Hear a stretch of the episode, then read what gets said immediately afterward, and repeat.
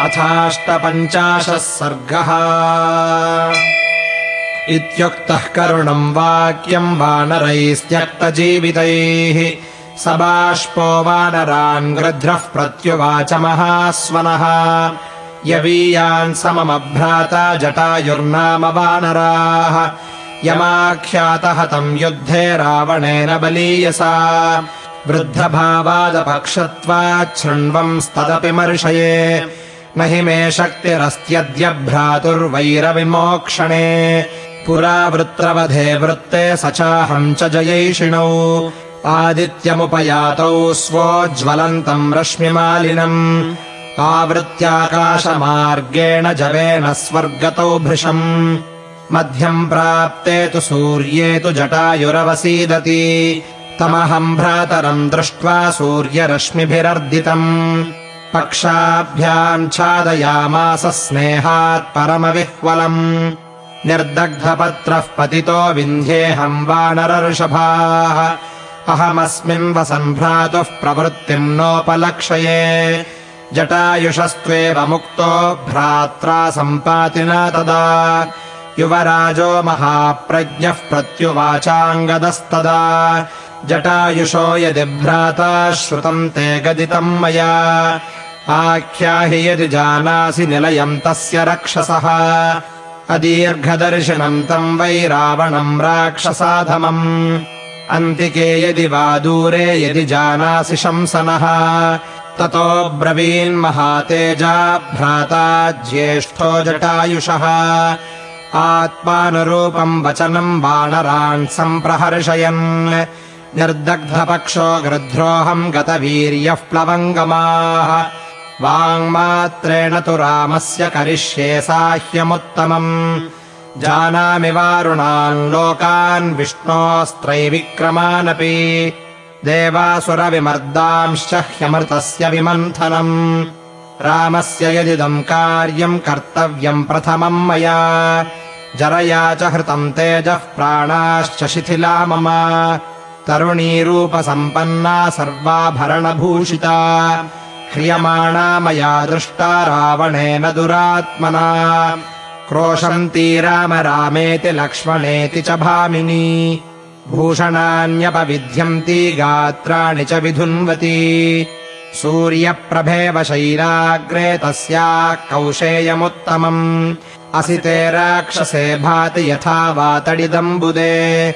ताम् तु सीतामहम् मन्ये रामस्य परिकीर्तनात् श्रूयताम् मे कथयतो निलयम् तस्य रक्षसः।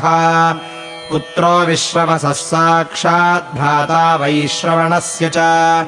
अध्यास्ते नगरीम् लङ्काम् रावणो नाम राक्षसः। इतो द्वीपे समुद्रस्य सम्पूर्णे शतयोजने। तस्मिन् लङ्कापुरी रम्या निर्मिता विश्वकर्मणा जाम्बूनदमयैर्द्वारैश्चित्रैः काञ्चनवेदिकैः प्रासादैर्हेमवर्णैश्च महद्भिः सुसमाकृता। प्राकारेणार्कवर्णेन महता च समन्विता। तस्याम् वसति वैदेही दीना कौशेयवासिनी रावणान्तः पुरे रुद्धा राक्षसीभिः सुरक्षिता जनकस्यात्मजाम् राज्ञस्तस्याम् द्रक्ष्यथ मैथिलीम् लङ्कायामथ गुप्तायाम् सागरेण समन्ततः। सम्प्राप्य सागरस्यान्तम् सम्पूर्णम् शतयोजनम्। आसाद्य दक्षिणम् तीरम् ततो द्रक्ष्यथ रावणम्। तत्रैव त्वरिताः क्षिप्रम् विक्रमध्वम् प्लवङ्गमाः ज्ञानेन खलु पश्यामि दृष्ट्वा प्रत्यागमिष्यथ। आद्यः पन्थाः कुलिङ्गानाम् ये चान्ये धान्यजीविनः। द्वितीयो बलिभोजानाम् ये च वृक्षफलाशनाः। भासास्तृतीयम् गच्छन्ति क्रौञ्चाश्च कुररैः सह। श्येनाश्चतुर्थम् गच्छन्ति गृध्रा गच्छन्ति पञ्चमम् बलवीर्योपपन्नानाम् रूपयौवनशालिनाम् षष्ठस्तु पन्था हंसानाम् वैनतेयगतिः परा। वैनतेयाच्च नो जन्म सर्वेषाम् वानरर्षभाः। गर्हितम् तु कृतम् कर्म येन स्म पिशिताशिनः प्रतिकार्यम् च मे तस्य वैरम् भ्रातृकृतम् भवेत्। इह स्थोऽहम् प्रपश्यामि रावणम् जानकीम् तथा अस्माकमपि सौपर्णम् दिव्यम् चक्षुर्बलम् तथा। तस्मादाहारवीर्येण निसर्गेण च वानराः। आयोजनशतात् साग्राद्वयम् पश्याम नित्यशः। अस्माकम् विहिता वृत्तिर्निसर्गेण च दूरतः। विहिता वृक्षमूले तु वृत्तिश्चरणयोधिना। उपायो दृश्यताम् कश्चिल्लङ्घने लवणाम् भसः अभिगम्य तु वैदेहीम् समर्थार्थागमिष्यथ। समुद्रम् नेतुमिच्छामि भवद्भिर्वरुणालयम्। प्रदास्याम्युदकम् भ्रातुः स्वर्गतस्य महात्मनः।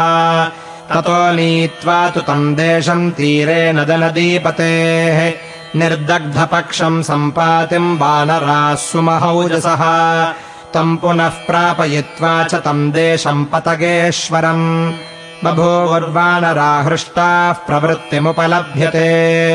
इत्यार्षे श्रीमद् रामायणे वाल्मीकीये आदिकाव्ये किष्किन्धाकाण्डे अष्टपञ्चाशः सर्गः